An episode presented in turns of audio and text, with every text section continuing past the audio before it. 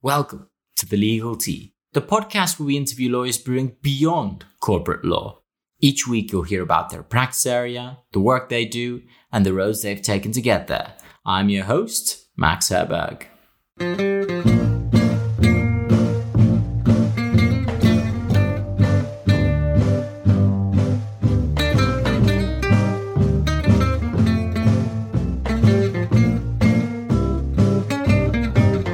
This episode is sponsored by SOAS Law Society. Aligned in our values of inclusivity and diversity within the legal profession, as well as promoting alternative legal careers, SOAS stands out as a law society that truly cares about its members and empowers them with the skills and knowledge necessary to excel in their legal career, whatever career that may be. So if you're at least curious, be sure to check them out at soaslawsoc.com.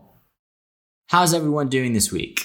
Between Biden's godsend inauguration, COVID coming in as many variants as there are spice levels at Nando's, and lockdown rules getting stricter by the day, I can empathize that it's difficult to know how to feel at the moment. But one of the things that has been getting under my skin recently and has gone under the radar, much to the Conservative government's benefit, is Brexit. From the cost of tuition fees and visa applications skyrocketing for EU nationals, to the staggering confiscation of ham sandwiches at the border crossing, I'm surprised what's not making more international headlines is the projected increased cost of wine by at least £2 per bottle. £2, all due to Brexit. Now, as all our fellow legal listeners know, the relationship between the UK and the EU has been somewhat of a messy marriage, followed by what has been an even messier divorce. Which is why here to talk to us about that and more this week is Antoine Perry, legal assistant to the European Court of Justice and University of Sheffield law graduate.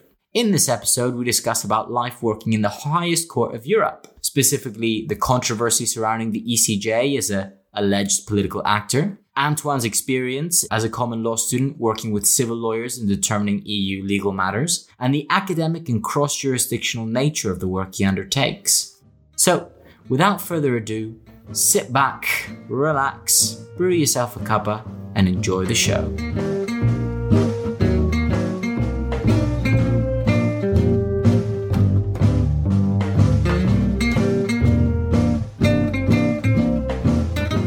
Hi, Antoine. Thank you so much for coming onto the podcast today. How are you doing? I'm very good, thank you. Thank you very much for inviting me onto Legal Tea. I'm quite excited to have this conversation. As are we.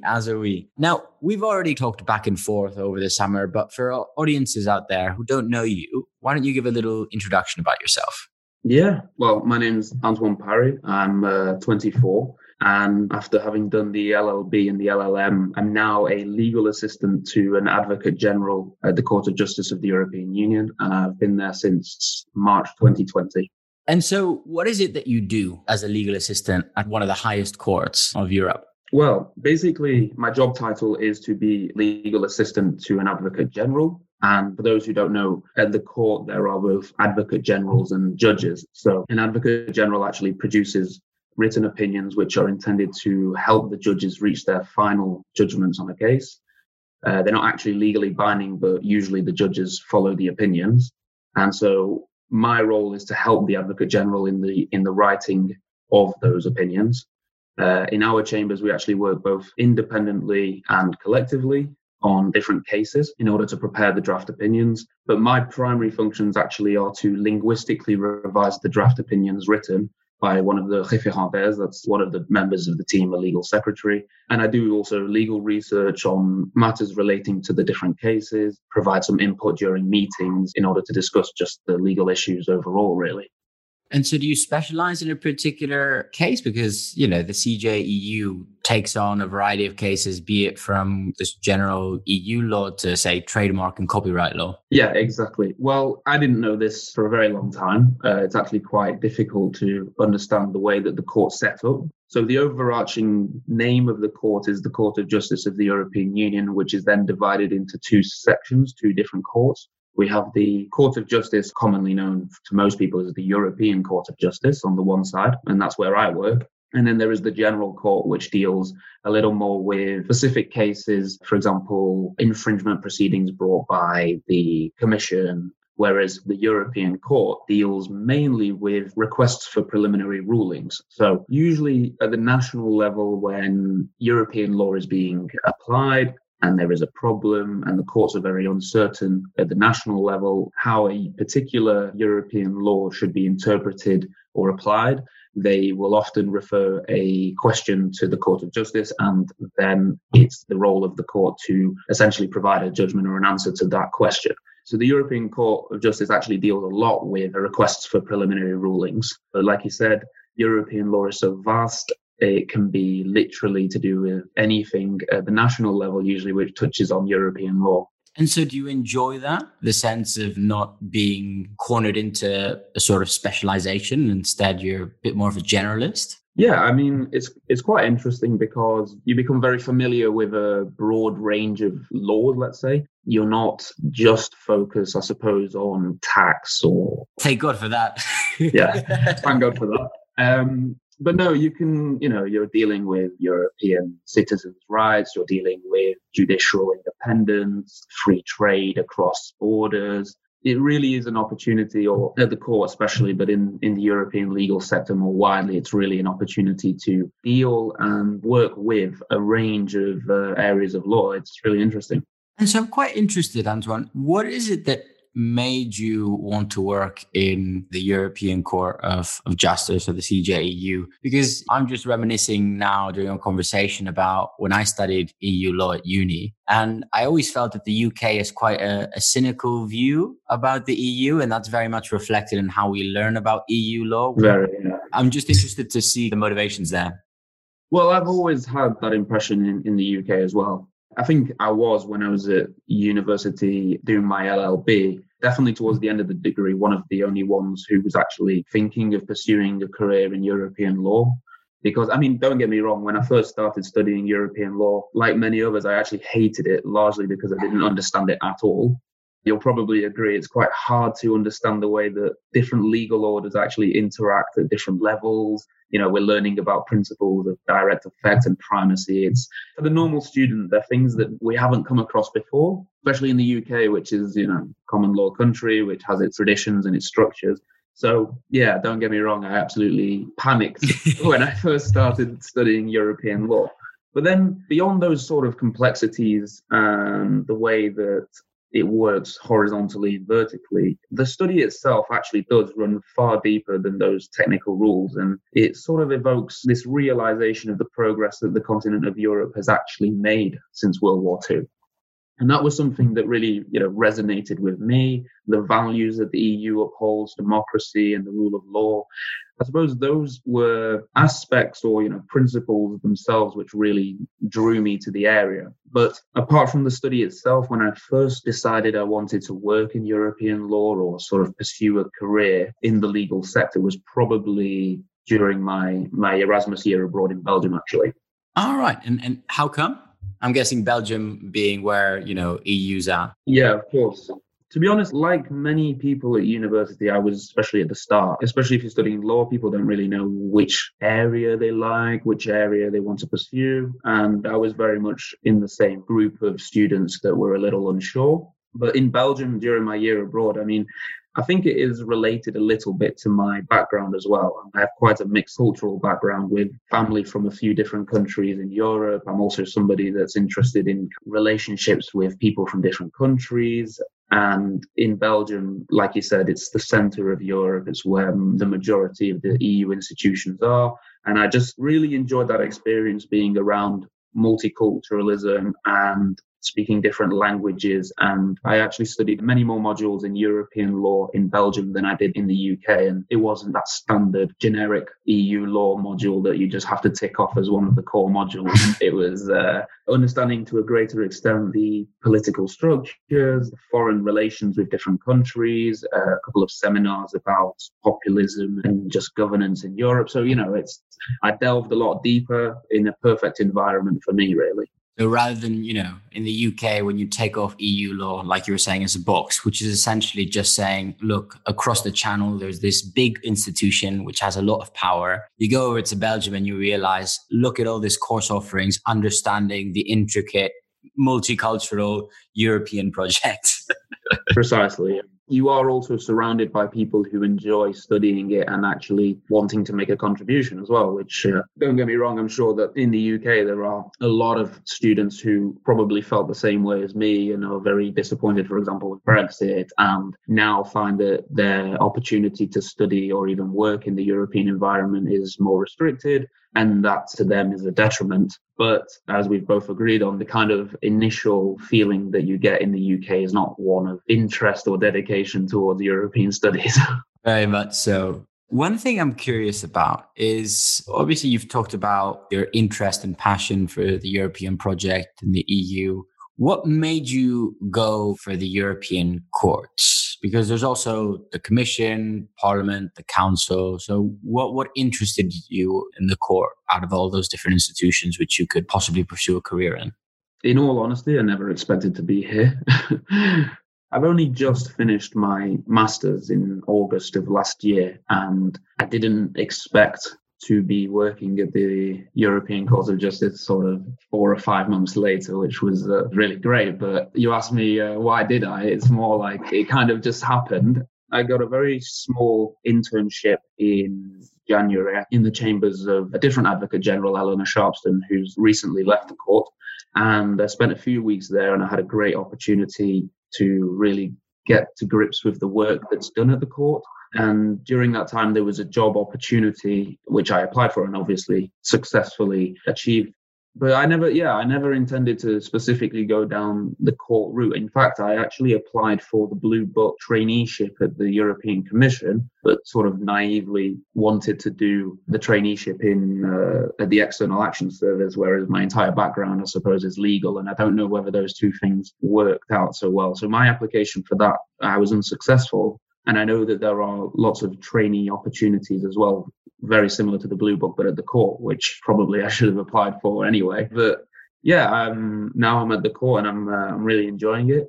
I suppose really it's very different to that kind of EU bubble or environment in Belgium and Brussels. It's where they have the majority of the institutions. And I suppose for some people, it's a lot more attractive than the court here, but it's a great institution and it does a lot of important work. And I'm quite happy to be working there at the moment.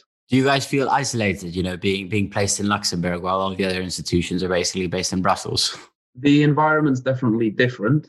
It's a lot quieter. And right now, I mean, I can't tell to what extent yet because of COVID, life literally is very different anyway. So I can't tell whether this is Luxembourg on a good day or a bad day, really. But no, before lockdown, before the extent to which COVID's affected the continent, the court itself is very lively. You have a great opportunity to meet people and they have a lot of events and social interactions set up so that people can meet each other. And there are definitely certain areas in Luxembourg, in the city, which are great to go out and meet up with, not just colleagues, but people in general. Yeah, I was thinking just going out in Luxembourg and meeting up with one of the judges or one of the AGs for a pint seems a bit... The last thing you want to do is talk about work at the pub. Yeah, I suppose that's very true. So yeah, also, I mean, you said you started in March, and what was that like? I mean, you had the internship in January to March. So I'm guessing you had some sense of how the court worked pre-COVID. But how has COVID changed? You know, how have the European courts adapted? Well, the court itself has actually been closed since about 3 weeks into March. So I started at the court at the beginning of March, and then 3 weeks later, the court made the decision to shut. And I was pretty much on a flight home as soon as possible before the borders were all shut and the official lockdown was put in place. The court itself, I think, is doing very well in terms of its sanitary quality. In order to have access to the court now, you have to go through quite a rigid system of taking your temperature, having regular changing of the masks. You have to give your information at the desk, and so if you spend time in your chambers and working, then everything is then cleaned once you've left. So I think that the court has managed very well. I don't know the specific number of people that work at the other institutions, but I think we have a lot less at the Commission or at the Parliament, so perhaps the measures being taken at the court, it's helpful that there are less individuals working there, I suppose. We'll just have to see what happens over the next couple of months. You say the court was closed since March. Did that force any ongoing proceedings to be delayed? Did the court have to go online? Is court back in session at the moment? How does that aspect of work? Everything's been done online, actually. So I think for the majority of people working at the court, everything has, a little bit like in other areas of employment, other sectors, everyone's had to go online. Everybody's working remotely on computers. The delay from closing the courts to being operational online, I would say, was done very quickly. There wasn't a lot of delay at all. So we've actually managed to work very effectively, considering that we're not all together discussing physically in meetings or in the office. So we've had to adapt. We've had to work over secure networks online, on the phone. And so far, to be honest, it's not been that difficult, I would say. In our chambers anyway, we've managed to find a way to remain very operational and meet deadlines and so on, yeah.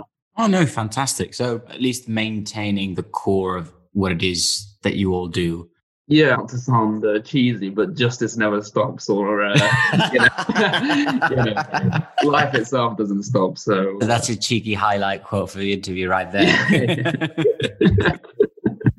Now, getting back to the work that you do. So you said out in the beginning that you're an assistant to one of the advocate generals, but you also work in a scheme dynamic. What's it like to be an assistant to an AG? Is that relationship kind of like a mentorship relationship? Is it just like any other boss, or how does that work? Again, I can't speak for other chambers, cabinets, or other bosses or other AGs, of course, apart from my internship in January. But yeah, I have a great relationship with my team and my AG. He is very supportive of the work that we do. He listens to everybody, takes on board when we're having discussions. And in a way, our COVID obviously has had an impact on the amount of time that we all spend together working. So I think it's very easy to build up a much more personal relationship with someone if you see them every day and you're working. But when we have worked together, he's been very supportive, taking his time to help me fit in. And to be honest, so have the rest of the team. They've really gone out of their way to fit me into the system, really. So it's not the stereotypical, this is the new guy, he's going to get all the grunt work, staying till 4 a.m., reading all these different cases and references. Well, I think that's actually one of the benefits of working in a European environment, or one of the benefits of working in either an institution or a court or something which isn't corporate, let's say. I think that you're much more likely to be treated as an equal and not have to do the legwork up until 4 o'clock in the morning just to make sure that something's finished for the next day. So you have that sense of normality, or more of a humanistic routine schedule. Yeah, I mean, from everything that I've heard from people who have worked at the court and who have previously worked in the private sector, and also my own experience that I've had at the court so far, that's the impression that I get. And then, with your colleagues, the European Court being part of the European project, is the main language English in that you all converse each other with, or is there? It's not actually. All right. It's not. The working language of the court is French, which I think that means really that somebody who would like to work at the court does need to have a certain level of French, be able to not just conversational, but also be able to work legally in the French language.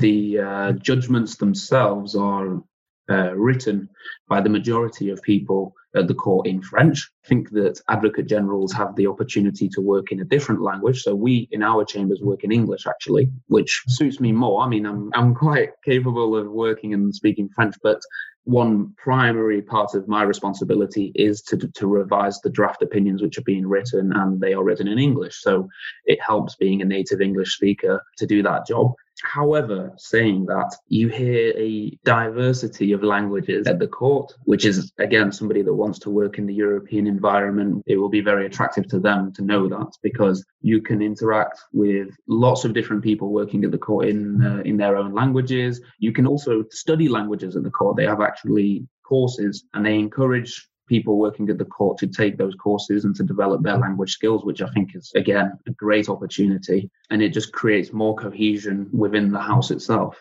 Yeah, no, definitely. And especially having, being able to facilitate that multicultural aspect would be quite interesting in comparison to, say, maybe in the private sector, where obviously there's this dominant presence of one cultural mindset or, one language. Being able to benefit from that diversity must be quite exciting. Yeah, I mean, we work in English in our chambers, but we are all from different countries. Work with somebody from France, from Italy, from Spain, from Slovakia, from Finland, the Czech Republic, and now Germany. So it really is a great mix of people to work with, and you can interact in different languages, different jokes, different sometimes ethno-cultural stereotypes, but in a very friendly way, in a very playful way.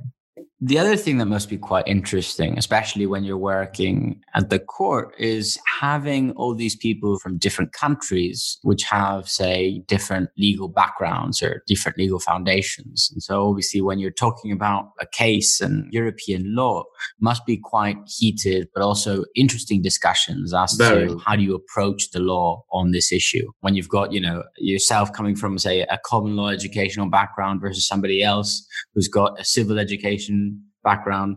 That's actually one of the best parts of being in such an environment, is that kind of different outlook, because I think that it creates literally creativity.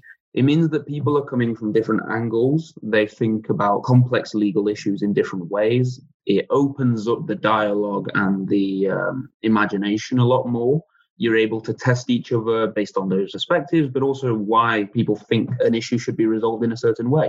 As you say, coming from a common law country, I have automatically different outlook than somebody from a civil law country. And that difference doesn't actually clash, in my opinion. They actually help each other to resolve an issue. If that makes sense. If you could elaborate it with a bit of a hypothetical example, I think it would be quite interesting. Oh. For example, to the extent that I can talk about ongoing cases or whatever, recently I've been doing some research to do with abstention in common law and civil law countries, and to what extent is an abstention considered to be a vote cast in national parliaments. So the laws and the structure of the legislation, or even the rules of procedure, are going to be very different from one country to another, and also whether those countries actually consider abstaining to be suffrage or literally a vote cast. And it seems that the difference between common law and civil law is that there are some differences, whether they actually consider that to be the case, which we at the European level have to interpret how it should be considered at the European level, if that makes sense. So essentially, you have this diversity of approaches in each of these jurisdictions, and then the European approach tries to, select which one's the best, or try and put them all together to make one generous approach. It's more that at the European level, what the European level should be doing is taking a look at what's happening at the national level. Well, until recently, it happens. I suppose there are still some common law countries in the EU, I suppose. But yeah, so, from my perspective, the European level should definitely be looking at what's happening both in a common law jurisdiction and a civil law jurisdiction, and considering the way in which to best apply the law, or to create law, or to deliver judgment on that. Another thing I wanted to ask, and this is also linked to Brexit in a way, is obviously one of the criticisms discussed when I studied EU law is this idea of the European court being more than just an adjudicator or the sort of constitutional court of the European project, but also a bit of a political actor in a sense, very much trying to push certain policies through its judgments. Having worked thus far at the European Court, do you think that's an accurate description? And if, say, it was a political actor, do you see that as a bad thing? Right, yeah. Well, above all, the judiciary is supposed to be impartial and independent. So that's, I suppose, the absolute baseline. So naturally, from my perspective, the role of the court in Europe is not necessarily a political one.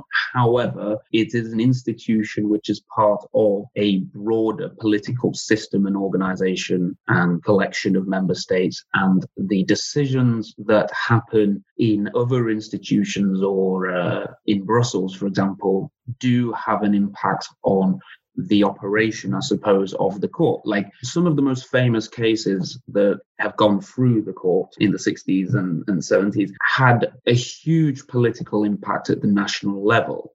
Primarily a legal impact, of course, for example, let's say the principle of primacy.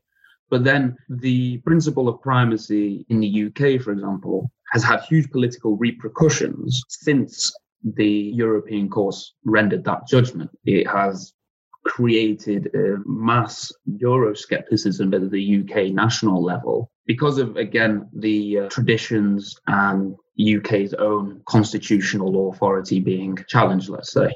So I don't believe that the court itself is inherently political or plays a huge political role, but I think that its judgments can have political consequences, both at the European level, but also, as I said, at the national level. I also share that opinion in the sense, as you were saying, that per se they're not political actors, but obviously their decisions have political effects, like any constitutional court upholding a constitution. Obviously, there are inherent political values in there. And so the decision that they make from a legal perspective, well, they can't block any political effect from arising from these decisions. At the level of governance, or let's say the supranational level of governance in which the European Court plays a role, I think that it cannot escape having some kind of political repercussions from anything that it does. It's not exactly a first instance court at the domestic level, which is just, quite a distance from the first instance days. Yeah. Precisely. Now I kind of want to get more into the pragmatics of what you do on a day-to-day basis, and also trying to identify what skills are necessary to succeed in working at the European Court. At the beginning, you said, correct me if I'm wrong, that your daily tasks include a lot of revising written judgments or pieces that the AG is going to release or that have been drafted up by the legal secretary. And on the other hand, doing a lot of, say, legal research into these areas of law. I mean, in a way that sounds kind of, being back in law school, just, your paper isn't being read by Professor X and depends on 35% of your grade. You're just writing a paper that's going to affect 27 member states in the future of the legal order. Precisely. The stakes might be a little higher. And so how do you find that? I mean, I don't know whether, in school you loved like the academic part of law and that's something that you wanted to pursue at a professional level.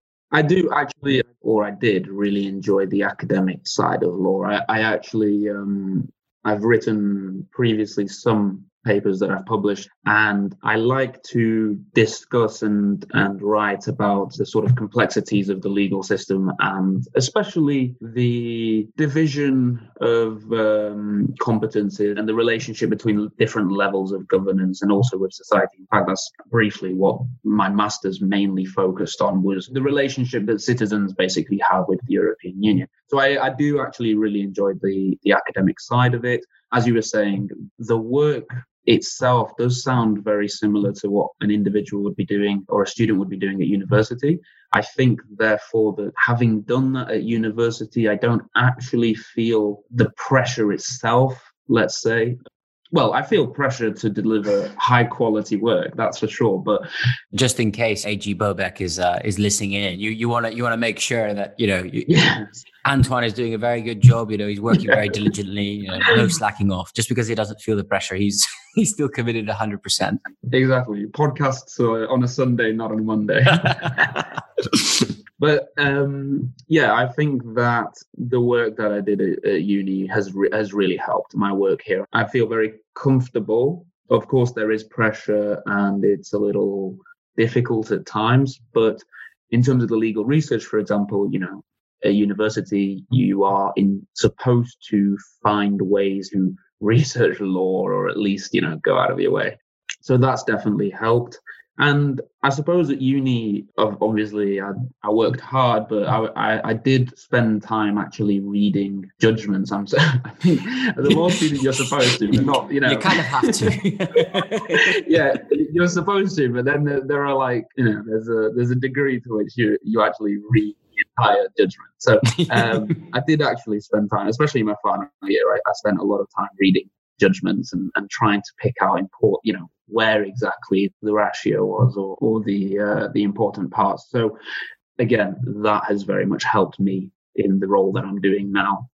I ask this in the sense that a lot of students that I know that decide to go into, say, the corporate world are very much not so much interested in the academic and a lot more in, say, the pragmatic or the business side of things. Would you say it's an accurate characterization that if you want to work in, say, the European court, that you do have to have an appreciation for the theoretical, if not academic, side of law. Yeah, I think that statement's quite accurate, because at the European level or at the European court, again, judgments or specific cases vary in their degree of to what extent this statement's going to be true, but you are dealing very much with principle and the impact that this is going to have on a wider society in Europe. You have to really step back, I suppose, and take an overarching view of the way in which one judgment can have an impact on so many different sectors and also different countries with their own ethnocultural traditions, histories, and backgrounds. I think you have to have some awareness, at least. And I would say that is more of an academic awareness. You have to be very familiar, I suppose, with a whole range of areas of law, but also have a good understanding of the relationship between member states and the legal systems and so on, which I think that if you're working in a niche area of law in the corporate industry, you don't really, I suppose, have to be that aware of wider policy arguments or important principles. Does that make sense? So obviously understanding, say, the presidential impact, so to speak, of the court's work and the decisions, and especially, as you were saying, the influential role that the AG has in terms of the decisions taken by the court. Only very rarely does the CJU decide to go on its own path. What other skills would you say are essential, or have you noticed have been very helpful in terms of being a good worker or employee of the European project? Well, I suppose some of the basic skills that someone should have is probably be able to work in a multicultural team and to actually enjoy it. It's quite important to, obviously, in any industry to get on with your team, but it helps to have experience or to have refined some kind of skills working in multicultural dynamics. I think also being able to work independently is very important, and being able to respect deadlines and work under pressure yourself. So assuming that's responsibility yourself and, of course, for the benefit of the team. More skills, I would say, again, basic legal skills like legal research, overarching awareness of the area of law itself, having a good knowledge of the area that you're working in. And I'm sure there are an abundance of skills that somebody needs to have. At the end of the day, I think it's the same with any potential area of law. Well, for the sake of this conversation, area of law, but more widely beyond skills, I think that you need to be passionate about it, basically. I think that it's actually really important to constantly question and consider the path you want to take. And I think that the time at university is precisely that period where you should be thinking about exactly what it is you are passionate about and what area of law you want to work in, because ultimately, which area of law is going to give you purpose. So it is about having the right skills, but also the right passion and stamina to work in that area of law. I mean, obviously, if you're not passionate about it, or if it doesn't lure you in, then you're not going to last very long. Of course, yeah. Your patience and your resilience only last so far when your heart's not in it. Exactly. In terms of the actual application process, just generally applying for corporate jobs, these are notorious for having all these different types of tests and interview stages and all these different types of questions that they ask you, and having commercial awareness. You could essentially do an entire module on what it's like to apply for corporate jobs. How was your experience in terms of applying for the European Court? So I'm very lucky in the sense that the first job that I've applied in the European Court, I've actually managed to achieve. But I suppose I didn't really have any expectation or any prior knowledge of how the process would go. What I had to do for mine was that I received an email telling me that I had been shortlisted and that there would be a two-part process to my overall interview. There would be a written process and a oral interview.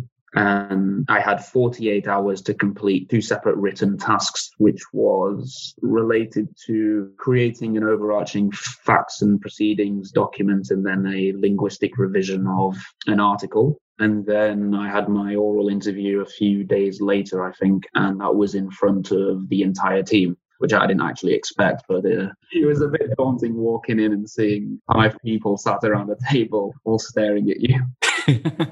Usually it's hard enough just to focus on one-to-one, but then when you've got 5 people against one, you feel a bit intimidated. Exactly. It's quite funny. I find that it's quite good to start with something funny or humorous if you can in an interview, just to sort of change the pace. But the topic of conversation was actually coffee, and they were very shocked and disappointed, because I'm English, that I drink instantaneous coffee with the Italian ref. Just, lost him from there onwards.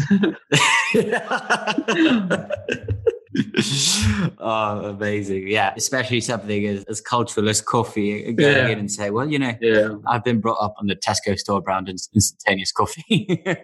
It's done me good so far, hasn't failed me yet. And you have the Italian just all the light out of their face, just exactly. Amazing. Yeah, so in general, say a much more welcome application process, not trying to trick you or anything. No, I think that the oral interview itself was a little challenging, and I think that my boss tried to test my character in a few ways, but nothing out of the ordinary. Fantastic. Starting to wrap all of this up, in terms of the inspirational message, say someone who's in second year, third year is looking to work at the European Court, what would you tell them? Well, someone in their second or third year intending to work at the court, or at least in the European sector, I think that the bottom line is you should go for it. It's an amazing area to work in. I think that, however, somebody who is young at university and intending to pursue this path should be aware that it is highly competitive and it is very difficult, because anyone who wishes to pursue a career in an area of law or policy is going to get competition anyway at the national level, if you want to work in criminal law, for example. But this is the European level, and you're actually competing with people from, effectively 27 member states, or 28, depending on when Britain leaves. Yeah, leaves the transition period. But so basically, I would say that it's a great area to work in. I think that people should really go for it, not only because it's fantastic in terms of the legal side, but also the environment and the people that you get to work with, and that diversity of cultures and traditions. And it really opens your eyes to the continent of Europe and not just legal systems at the national level. But in the background of that, I would say that be aware that it is highly competitive. So you should be going out of your way, if you can, to maximize your opportunity and be very proactive at university. Beautifully, beautifully put, Antoine. At the end of every interview, I like to ask my guests, before we wrap things up, a little kind of fun question round. The question that I want to ask you is, what was your most hated subject in the LLB? I mean, you've done an LLM as well, so I'll make it easier for you and tack on the LLM as well. What was your most hated subject? Land law. or property law. Yeah, probably because I didn't understand any of it until about, a month before my exam. I was hoping for a couple of days before the exam. Well, I think as you're revising, you actually start to understand it. But no, property law, or equity and trust, let's say as well. That kind of equity and trust and land law is just another behemoth on its own. Exactly. They're quite a death wish. They're on make or break of the degree, really. Exactly. Between trying to understand the Land Registration Act of 2002, or understanding what the hell they were talking about the beneficial interest when it came to resulting in constructive trusts. Not only that, having to answer in the exam some kind of essay question about it as well. For me, it was a bit... Just say, I don't know. Yeah, literally. That was the urge that I had during the exam. It was just, I don't know, let's walk out. Was it the Land Registration Act? It's a question, nice one. Yeah. Oh, man. Oh, fantastic, Antoine. Well, thank you so much for coming onto the podcast. Thank you. I really appreciate it. I've had a great time. Likewise. And I really hope that all the listeners tuning into this episode, that you've gotten as much as I've gotten out of this. If anybody wants to reach you, Antoine, with any kind of follow-up questions about, what it's like to work at the European Court or the European project or anything else, where can they do so? Of course. So I can provide you, I suppose, with my details in relation to this interview, but also you could find me, I'm sure, on the court website, and looking for individuals that work there. You'll find my email and all my details. Alternatively, find me on LinkedIn under Antoine Perry. Fantastic. Well, there you have it, folks. Thanks so much, Antoine. Have a good one. Thank you. Really appreciate it. Well, that's the show, folks. If you enjoyed learning about the CJEU and want to know more, feel free to reach out to Antoine Perry. We've linked his LinkedIn profile in the show notes below. Special thanks to our unsung heroes for the week, Clara Herberg for editing and producing the episode, Andrew Wardell for scripting the show notes and blog posts, and Matt Gedrich for the absolute banger of a podcast theme song. If you enjoyed the episode, show us some love. Subscribe to us on your podcast platform of choice, and be sure to follow us on our social media platforms at legalt.uk. Till next time.